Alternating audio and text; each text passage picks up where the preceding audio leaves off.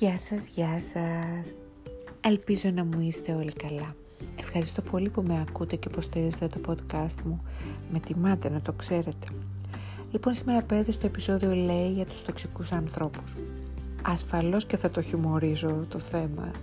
Όχι γιατί νομίζετε πως θα καθίσω να σας βάλω διαγώνισμα; Ψάξτε βρείτε το τοξικό άνθρωπο χ όταν χ και ψ στο τετράγωνο ισούνται με ένα ωραιότατο μηδενικό. Άντε καλέ, έχετε πολλά στο κεφάλι σας για να αρχίσω κι εγώ τις δικές μου θεωρίες για την τοξικότητα των ανθρώπων. Άνετα και πανεύκολα μπορείτε να βρείτε την άκρη σας στο Google ή στο YouTube. Εγώ θα πω λοιπόν αρχικά, ρε μπας και είμαστε εμείς οι τοξικοί και το ρίχνουμε μόνο στους άλλους και όλο αυτοί φταίνε.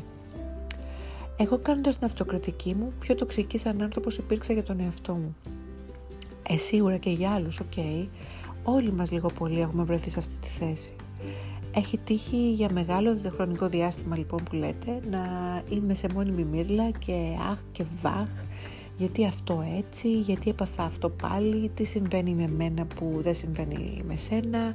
Ή να σκέφτομαι πως ναι αλλά εγώ δεν έχω αυτές τις δυνατότητες που έχει ο άλλος ε, και τα λοιπά. Και όλες οι μέρες μου ήταν ίδιες και βαρετές και ανούσιες.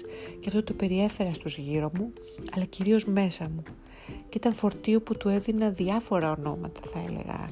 Άλλοτε ήταν τα κιλά μου, τα μαλλιά μου, η ψυχολογία μου, ο καιρός, η μουρή της απέναντι ίσως ή γιατί στο σούπερ μάρκετ δεν είχε το σαμπουάν μου και γιατί αυτός πάρκαρε στη θέση που είχα βάλει στο μάτι εγώ.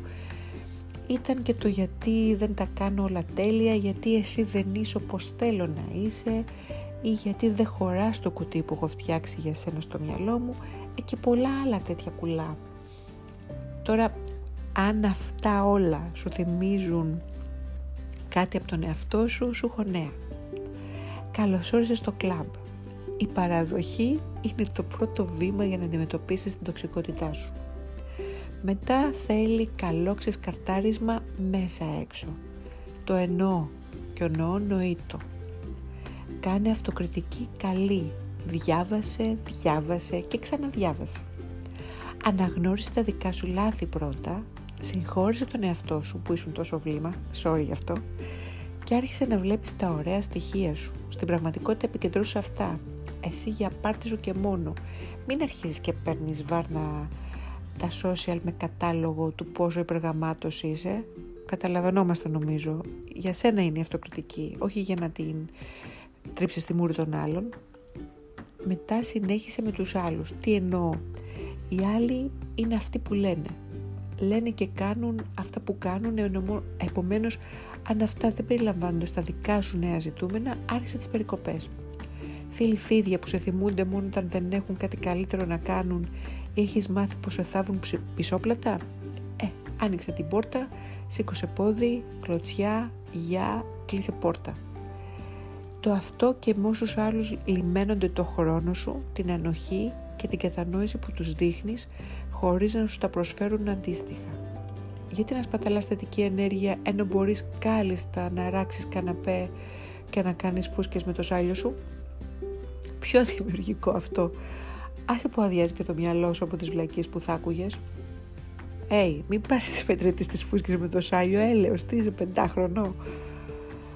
Ε, Τώρα δεν είμαι εγώ αυτή που θα σου πει τους τρόπους και τις τεχνικές απαλλαγής από την τοξικότητα στη ζωή σου. Ο καθένας μας το παλεύει μόνος του. Άλλες φορές κερδίζει και άλλες χάνει. Αλλά κάθε μετά γίνεται όλο και πιο εύκολο. Ξέρεις γιατί; Γιατί αν πρώτα το έχεις ψάξει μέσα σου και έχεις αλλάξει τη ματιά σου στα πράγματα και αναγνώρισες, συγχώρησες τις δικές σου δυναμίες, τότε τις βλέπεις και στους άλλους. Τις σέβεσαι, αλλά εδώ δώσε βάση στην πενιά. Δεν είσαι καθόλου υποχρεωμένος να τη συγχωρήσεις. Η ζωή σου είναι δική σου και η αυτοκριτική σου επίσης. Τα υπόλοιπα είναι δουλειά των άλλων. Αυτά για σήμερα και πίστεψέ με όλες τις φορές όταν απορρίπτεις κάτι τοξικό, κάτι ευεργετικό έρχεται και παίρνει τη θέση του. Και αυτό το υπόσχομαι.